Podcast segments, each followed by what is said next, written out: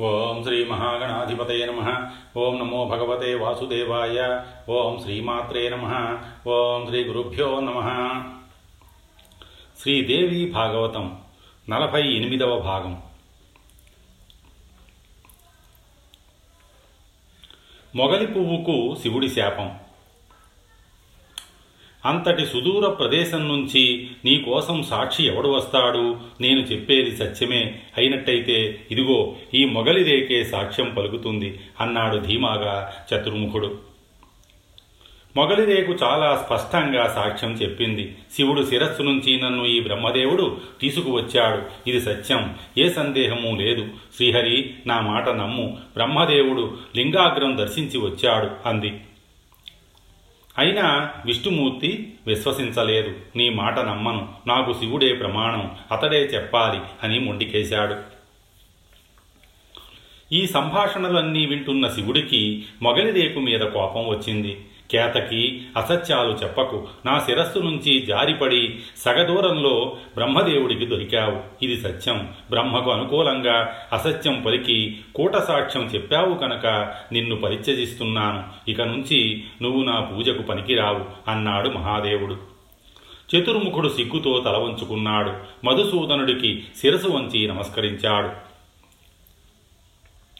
సురథ మాయాశక్తి ఇంతటిది. జ్ఞానులను కొన్న పద్మనాభ పద్మగర్భులే ఇలా మోహవిభ్రాంతులవుతున్నారు. ఇక మనబోటి సామాన్యుల మాట చెప్పాలా? దేవకార్య సిద్ధి కోసం ప్రతి యుగంలోనూ శ్రీమన్నారాయణుడు దానవులను వంచిస్తూనే ఉన్నాడు. ఇది పాపమని భయపడటం లేదు.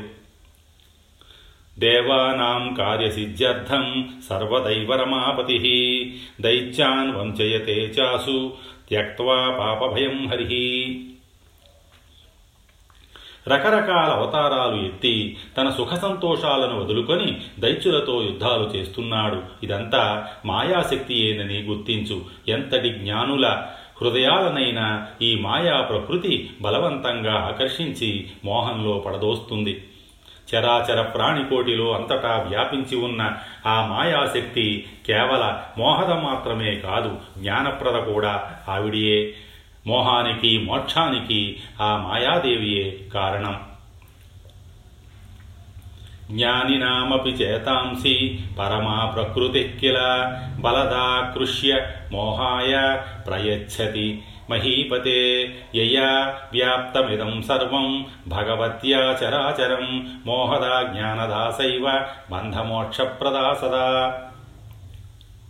సుమేధో మహర్షి ఆ మాయాశక్తిని గురించి దయచేసి మరింత విపులీకరించండి. ఆవిడ బలం ఎంతటిది? ఉత్పత్తి కారణం ఏమిటి? స్థావరం ఏది? ఇవన్నీ తెలుసుకోవాలని మనసు ఉవ్విళ్ళూరుతోంది. తెలియపరచండి స్వామి అని సురధుడు అభ్యర్థించాడు.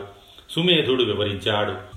రాజా ఆ మాయాశక్తికి పుట్టుకంటూ ఏదీ లేదు. పూర్తిగా అనాది అనంతం నిత్యస్వరూపిణి. కారణాలన్నింటికీ ఆది కారణం. సర్వభూతాలలోనూ సర్వాత్మకంగా ఉంటుంది ఈ శక్తి. ఇదే లేకపోతే ప్రాణి శవమైపోతుంది. ఏ వస్తువుకు ఏ రూపమో అందులో ఉండే శక్తికి అదే రూపం. అందుచేత అనంతరూపిణి ఈ చిత్శక్తి. శవవత్శక్తిహీనస్తు ప్రాణీ భవతి సర్వదా చిచ్చక్తి సర్వభూతేషు రూపం తస్యాస్తదేవహి. అయితే దేవకార్య సిద్ధి కోసం ఈ పరాశక్తి ఒక్కొక్కసారి రూపం ధరించి అవతరిస్తూ ఉంటుంది. ఆ రూపాన్నే దేవతలు మానవులు స్థుతిస్తూ ఉంటారు ఆరాధిస్తూ ఉంటారు. ఆవిర్భావ తిరోభావాలు ఆవిడకు స్వాధీనాలు ఇచ్ఛాధీనాలు ఎప్పుడు ఏ రూపంలో అవతరించాలనుకుంటే ఆ రూపంలో అవతరిస్తుంది. ధర్మార్థ కామమోక్షాలను ప్రవర్తింపజేసే ఈ మహాదేవి కాలానికి దైవానికి అతీతురాలు. ఈ జగత్తంతా ఒక దృశ్యం. అకర్తయైన పురుషుడు ద్రష్ట. ఈ దృశ్యానికి జనని ఆ మాయాశక్తి. దీన్ని సృష్టించి ఈ బ్రహ్మాండ నాటకాన్ని ఆడిస్తూ పురుషుణ్ణి రంజింపచేస్తోంది. ఇలా రంజింపచేసి చేసి హఠాత్తుగా ఒకనాడు ఉపసంహరిస్తుంది. ఇది ఆవిడకు ఒక క్రీడా వినోదం. బ్రహ్మ విష్ణు మహేశ్వరులు నిమిత్త మాతృలు. వీరిని పరాశక్తియే కల్పించి ఆయా పనులు చేయిస్తోంది. అదొక లీలా విశేషం. తన అంశనే వారిలో ప్రవేశపెట్టి శక్తి సంపన్నులను చేసింది. సరస్వతి లక్ష్మి పార్వతి నామధేయాలతో తన అంశలను వారికి జతకూర్చింది నిరంతరం ఈ త్రిమూర్తులు ఆ పరాశక్తిని ధ్యానిస్తూ అర్చిస్తూ ఉంటారు.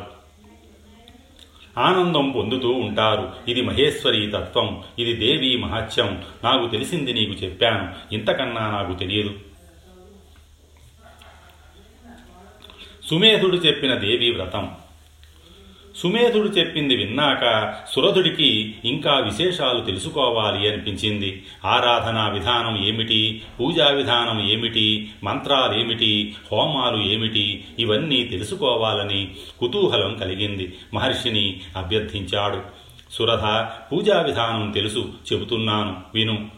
కామదము మోక్షదము జ్ఞానదము అయిన దేవీ పూజ సర్వదుఃఖ వినాశకం. ఉదయాన్నే స్నానం చేసి శుచిగా తెల్లని వస్త్రాలు కట్టుకొని ఆచమించి పూజలు ప్రారంభించాలి. ఇంటిలో ఒక చోట నేల శుభ్రం చేసి గోమయంతో అలికి ముగ్గులు పెట్టాలి. ఒక ఉత్తమాసనాన్ని అక్కడ నిక్షేపించాలి.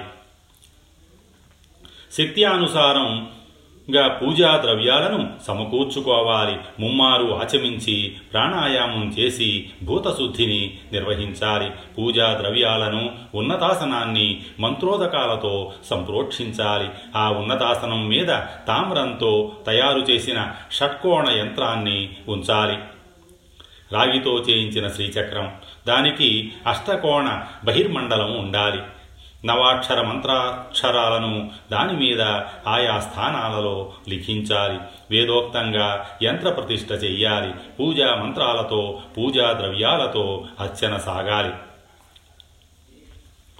ఏకాగ్ర చిత్తంతో భక్తి ప్రపత్తులతో ఆగమోక్త ప్రకారంగా పూజను నిర్వహించాలి.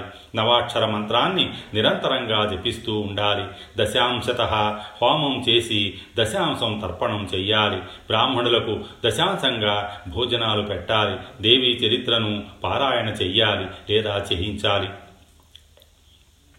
రాజా దేవి నవరాత్ర వ్రతం కూడా ఒకటి ఉంది. అది విశేషం. ఆశ్వేజ మాసంలో కానీ చైత్రమాసంలో కానీ శుక్లపక్ష ప్రారంభం నుంచి తొమ్మిది రోజుల పాటు ఉపవాస దీక్షతో ఈ వ్రతం చెయ్యాలి పాయసాన్నంతో గాని మేకమాంసంతో గాని హోమాలు విపులంగా చెయ్యాలి. బిల్వ పత్రాలతో ఎర్రని పుష్పాలతో అర్చించాలి. ప్రతి మాసంలోనూ అష్టమి నవమి చతుర్దశి తిథులు దేవీ సమర్చనకు విశేష ఫలప్రదాలు. ఇలా ఆరాధిస్తే నిర్ధనులు ధనవంతులవుతారు. రోగులు ఆరోగ్యం పొందుతారు. అపుత్రులు పుత్రవంతులవుతారు. వాళ్ళు వినయ వివేక సంపన్నులవుతారు. రాజ్యభ్రష్టులు రాజ్యాలను పొందుతారు శత్రుపీడలు తొలగిపోతాయి. నియతేంద్రియుడై అర్చించిన విద్యార్థి విద్యా సంపన్నుడవుతాడు. ఆడ మగ అన్ని వర్ణాల వారు అన్ని కులాల వారు ఈ పూజ చేసుకోవచ్చు. సర్వసుఖాలు శుభాలు పొందుతారు. బ్రాహ్మణ క్షత్రియో వైశ్య శూద్రో నా భక్తి సంయుత. పూజయే జగతాం ధాత్రీం స సర్వసుఖభాగ్ భవేత్ నవరాత్ర పూజలో మాత్రం కలశ స్థాపన చెయ్యాలి. ఆ కలశం మీద యంత్రాన్ని స్థాపించాలి. చుట్టూ యవాంకురాలు ఉండాలి. పైని పుష్పమాలాలంకృతమైన పందిరి ఉండాలి. దేవీ మందిరాన్ని ధూప దీపాలంకృతం చెయ్యాలి. తొమ్మిది రోజులు శక్తివంచన లేకుండా త్రికాలార్చన నిర్వహించాలి. చండికా పూజలో ధనానికి లోభించకూడదు. ఫలపుష్పాలతో రకరకాల పిండి వండలతో పుష్కలంగా నైవేద్యాలు పెట్టాలి. వేదమంత్రాలు పురాణ పఠనాలు గీత వాద్యాలు నృత్య సాహిత్యాలు ఇత్యాదులతో తొమ్మిది నాళ్ళు ఉల్లాసంగా ఉత్సవాలు జరపాలి. నూతన వస్త్రాలు భూషణాలు సుగంధ ద్రవ్యాలు పుష్పమాలికలతో కన్యకలను బాలా ప్రతిరూపాలుగా భావించి అర్చించాలి అష్టమి నవమి దశమి తిథులు అతి ముఖ్యమైనవి. ఈ రోజుల్లో విశేషంగా వేద వేదాంగవేత్తలను గౌరవించాలి. సువర్ణ రజత భూవస్త్రాది దానాలతో సంతృప్తిపరచాలి ఇలా భక్తి శ్రద్ధలతో దేనికి లోభించకుండా ఈ నవరాత్ర వ్రతాన్ని చేసిన వారికి ఇష్టకామ్యార్థాలన్నీ సిద్ధిస్తాయి. ఇహంలో సకల భోగాలు అనుభవించి పరంలో శాశ్వత స్థానాన్ని పొందుతారు. జన్మాంతరంలో కూడా దేవీ భక్తి ఇలాగే కొనసాగుతుంది. ఇది వ్రతాలలోకెల్లా ఉత్తమోత్తమమైన వ్రతం. సురథ మహారాజా నువ్వు కూడా ఈ వ్రతాన్ని ఆచరించు. శత్రువులను జయించి నీ రాజ్యం నువ్వు తిరిగి పొందుతావు. నీ భార్యాపుత్రులను కలుసుకుంటావు. రాజమందిరంలో సుఖంగా సంతోషంగా జీవిస్తావు. వైశ్యోత్తమ నువ్వు కూడా ఈరోజే దేవిని ఆరాధించు. నీ వాళ్ళు నిన్ను గౌరవిస్తారు. ప్రేమానుబంధాలు చిగురిస్తాయి. దేవి లోకంలో నీకు చోటు దొరుకుతుంది. క్రిందటి జన్మలో మీరు దేవిని ఆరాధించలేదు. కనుక ఈ జన్మలో ఇన్ని కష్టాలు వచ్చాయి. అంబికను ఆరాధించిన వారు ఆరాధించని వారికి ఇంతే గతి. కష్టాలే కాదు. రోగాలు రొష్టులు కూడా చుట్టుముడతాయి.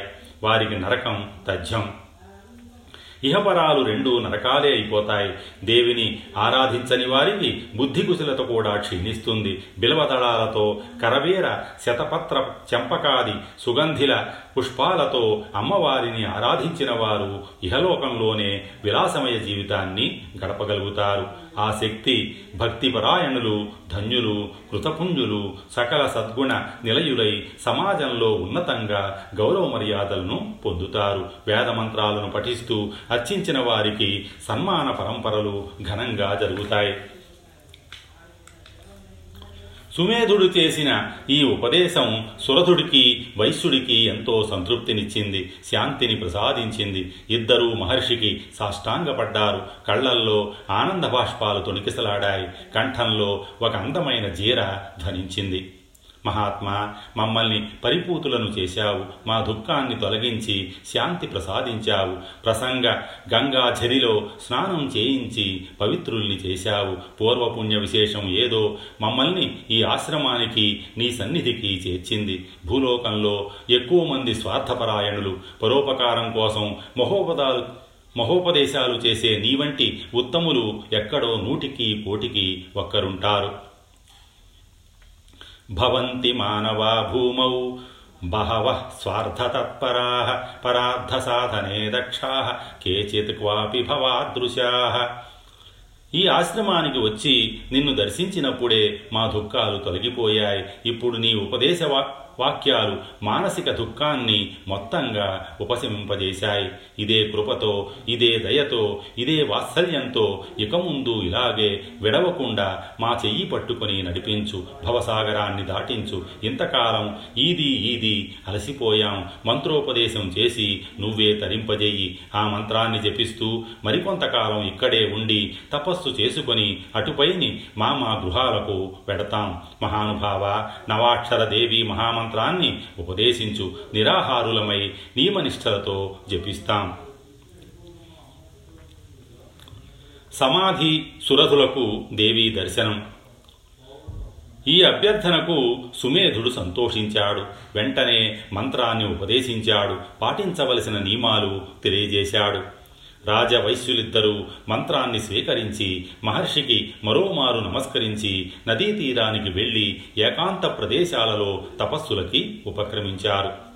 ఒక నెల గడిచింది. ఇద్దరికీ మనస్సులు కుదుటపడ్డాయి. సమాధి నిష్ఠ అలవాటయ్యింది. దేవి పాదపద్మాల పట్ల ప్రీతి పరిపూర్ణంగా ఏర్పడింది. మధ్య మధ్యలో ఒక్కొక్కసారి వెళ్ళి మహర్షి పాదాలకు నమస్కరించి వస్తున్నారు. వచ్చి యథావిధిగా స్థిర తపస్సులో కూర్చుంటున్నారు. ఇక ఏ పని లేదు. నిరంతరం మంత్రజపం దేవి ధ్యానం సంవత్సరం గడిచింది. ఫలాహారం విడిచిపెట్టి కేవల పర్ణాహారులై మరో ఏడాది తపస్సు చేశారు. ఇద్దరికీ ఒకే రోజున ఒకే సమయానికి జగన్మాత స్వప్న సాక్షాత్కారం అనుగ్రహించింది. రక్తమాల్యాంబరధారిణిని దర్శించిన దివ్యానుభూతితో పులకించిపోతూ మరొక సంవత్సరం పాటు తపస్సు కొనసాగించారు. మూడేళ్ళు గడిచాయి. ప్రత్యక్ష దర్శనం కోసం పరితపిస్తున్నారు. దేహత్యాగానికి సిద్ధపడ్డారు. సురథ మహారాజు చేతిపాటి లోతుతో త్రికోణ రూపంగా ఒక కుండాన్ని సిద్ధం చేశాడు. అందులో అగ్నిని రగిల్చాడు ఇద్దరూ చెరుక వైపున కూర్చుని తమ శరీరంలో మాంసఖండాలను పోసి అగ్నికుండంలో హోమం చేశారు. రక్తంతో బలిప్రదానం చేశారు. జగన్మాత ప్రత్యక్ష దర్శనం అనుగ్రహించింది. ఇద్దరూ ఆనందం పట్టలేక బోరున విలపించారు. జగజ్జనని మృదువుగా పలకరించింది. రాజా వైశ్య మీ భక్తికి సంతోషించాను. మిమ్మల్ని నా భక్తులుగా స్వీకరిస్తున్నాను. ఏమి కావాలో కోరుకోండి. వరం ఇస్తున్నాను అంది. శత్రుబలాన్ని ఓడించి తన రాజ్యం తనకు ఇప్పించమని సురధుడు కోరుకున్నాడు. తథాస్తు అంది దేవి. వెంటనే బయలుదేరి నీ రాజ్యానికి వెళ్ళు. శత్రువులు ఇప్పుడు బలహీనులు. తేలికగా జయిస్తావు. నీ రాజ్యం నీకు దక్కుతుంది. ధర్మబద్ధంగా ఏలుకో. నీ మంత్రులు పశ్చాత్తాప్త హృదయులై వచ్చి నీ పాదాల మీద పడతారు. నిష్కంటకంగా వేల సంవత్సరాలు పరిపాలించి తనువు చాలించాక నువ్వు సూర్యవంశంలో మనువుగా జన్మిస్తావు. వెళ్ళి రమ్మంది. వైశ్యుడు వినయ వినమిత గాత్రుడై నమస్కరించి అమ్మా నాకు ఇక ఇల్లు వాకిలి ఇల్లాలు బిడ్డలు ధనము ధాన్యము ఇవి ఏమీ వద్దు. ఇవన్నీ మోక్షానికి ప్రతిబంధకాలు కనిపించని గాఢ బంధనాలు స్వప్నాల వంటివి అతి నశ్వరాలు. ఇవి నాకు వద్దు. బంధనాశకము మోక్షప్రదము అయిన విశద జ్ఞానాన్ని అనుగ్రహించు. నిస్సారమైన ఈ సంసారంలో మునిగి తేలే మూఢత్వం నేను వాంఛించను. తరుణోపాయం అర్థిస్తున్నాను అన్నాడు. వైశ్యవర్యుడి అభ్యర్థనను దేవి ఆమోదించి జ్ఞానం ప్రసాదించి అదృశ్యమయ్యింది. క్షత్రియ వైశ్యులిద్దరూ ఆనందపరవశులై సుమేధుడిని సమీపించారు. భక్తితో నమస్కరించారు. అంతలోకి సురథ మహారాజు గారి మంత్రులు రథాశ్వాలపై వచ్చి పాదాభివందనాలు చేశారు. మ్లేచ్చులు అంతరించిపోయారని రాజ్యం ఇప్పుడు నిష్కంటకమయ్యిందని విన్నవించి రాజధానికి వచ్చి సింహాసనం అధిష్ఠించి పరిపాలన సాగించమని అభ్యర్థించారు. సురధుడు మహర్షి దగ్గర ఆశీస్సులు అనుజ్ఞలు అందుకొని రాజ్యానికి వెళ్ళిపోయాడు. భార్య బంధుమిత్ర వర్గాలను కలుసుకొని యథావిధిగా పరిపాలన సాగించాడు.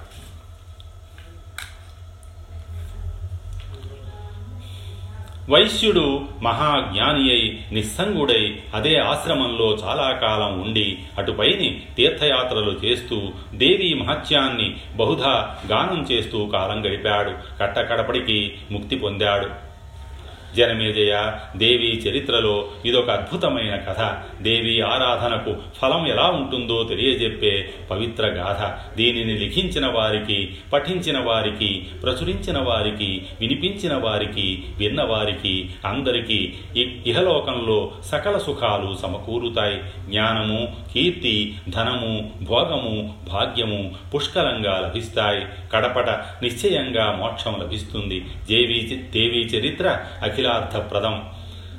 సర్వధర్మ సమావృతం ధర్మార్థ కామమోక్షాలకు మూలకందం అని వ్యాసుడు ఆనంద పులకితగాత్రుడై క్షణకాలం విశ్రాంతి తీసుకున్నాడు. సౌనకాది మహాముల్లారా శుంభ నిశుంభాది దైత్య సంహార రూపమైన గాథను విన్నారు కదా. సాంధ్య కృత్యాలు ముగించి తరువాత కథలోకి వెడదాం అన్నాడు సూత మహర్షి. पंचमस्कंदम समाप्तम स्वस्ति श्री उमा महेश्वर परब्रह्मार्पणमस्तु।